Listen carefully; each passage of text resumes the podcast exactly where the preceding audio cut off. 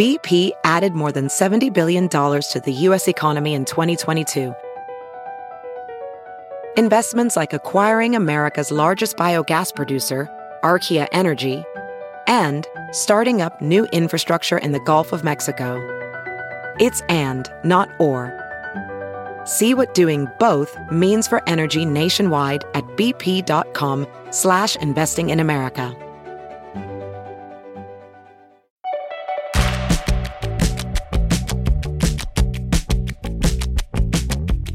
Hey everyone, I'm Joey Brenneman from Allscripts Health, here to tell you about our Lab Before Slab mini pods. They are the tangential conversation companion to the Before We Die podcast. It kind of works like this one of our hosts brings a topic and chaos ensues.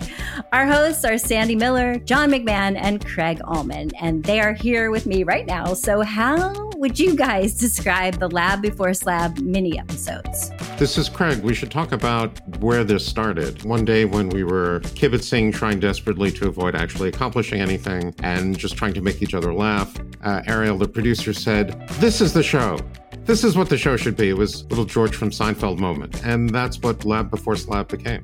They're sort of like the outtakes of a movie. They're us actually hitting the record button when this posse is at its most punchy, but also talking about random medical innovation that are out there in the world. Well, this is John, and I think about it as the conversations you where your filter is down where you're really just having a little more fun on a serious topic. And the world needs that today. There's enough seriousness going on. So, who doesn't want to talk about whether the folks from Theranos are really going to get some jail time? And then, who doesn't want to have that conversation after a couple of mojitos and then see if it works out to be entertaining? We certainly have enjoyed them. Drunk medtech history. Exactly or something like that. So join us every Thursday following the Before We Die episodes.